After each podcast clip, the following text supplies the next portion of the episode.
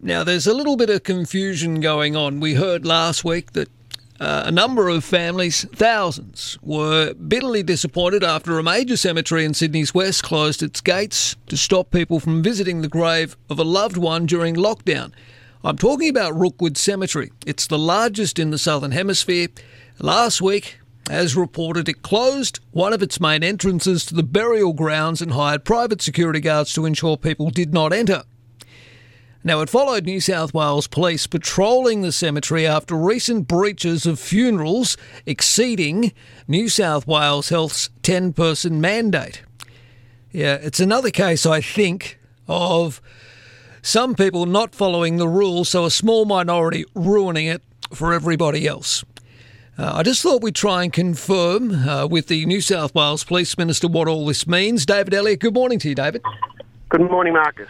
Thank you very much for your time, mate. I appreciate it. I know how busy you are. Uh, we'll get to how the policing is going of the uh, stay at home orders in just a moment, but can we clear something up uh, to the best of uh, your ability here uh, with cemeteries, including the biggest in the country, Rookwood?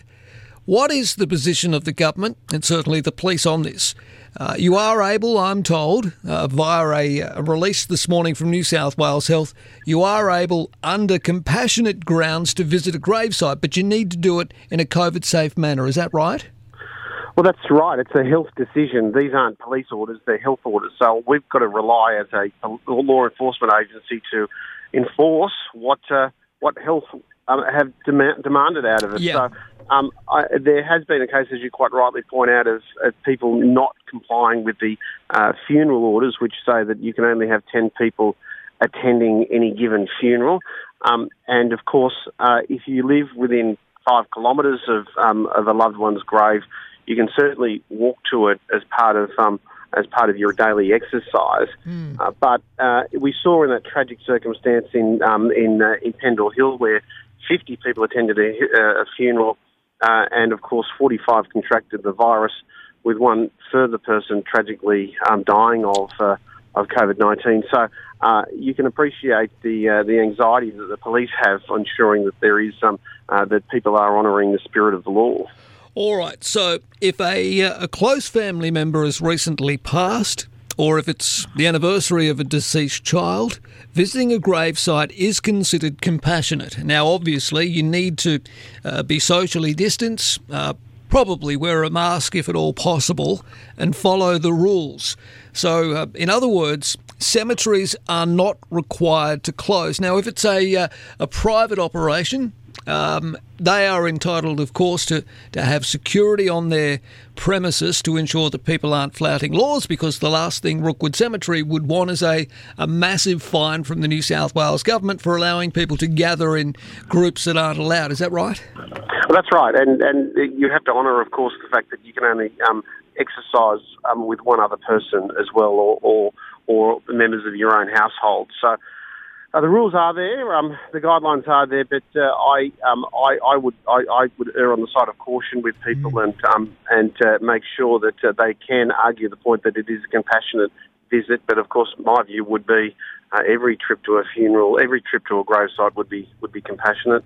Yeah, yeah, it is difficult, uh, and I understand where, where it sits for, for your members and and police. Uh, they've they've really stepped up, uh, and it's been a difficult job over the past uh, well, for for as long as I can remember, David, because the rules do change each and every second day, and with uh, the updates of health orders, police then have to uh, of course, be on top of all of that. Um, how are we going with the overall um, policing of these health orders? Well, unfortunately, police are doing a, have to do a good job. I mean, you, as you said, they, the rules do change quite regularly, which is uh, a credit to the police. That uh, from one shift to the next, they might find that uh, the, the health orders have changed. They have to be on top of those changes. They have to make sure that they're aware of what those uh, changes mean that members of the community can do, that uh, the people of New South Wales are allowed to, to do. But uh, uh again, I, have said to my constituents who have raised this with me, um, uh, remember this is for your protection and it is also to uh, work towards getting us out of these restrictions as quickly as possible. Just wanted to flag a couple of other things with you briefly. Uh, and this has been sent to me by another MP, and I've received some emails and correspondence on it this morning, and I'm sure police will be onto this. Kangaroos are being targeted and hunted down with bows and arrows in St Mary's. Uh, this disturbing and sickening uh, series of events, and I've got photographs that have been sent to me uh, from the Animal Justice Party of, of a poor kangaroo with a with an arrow through its neck. It's uh, look, we know it's illegal, but the other concerns that they have, of course, is that it's also dangerous. Other people use these reserves, uh, and there is a very strong risk that somebody may be seriously injured or even worse by a stray arrow. I mean, this is something the police need to get a hold of.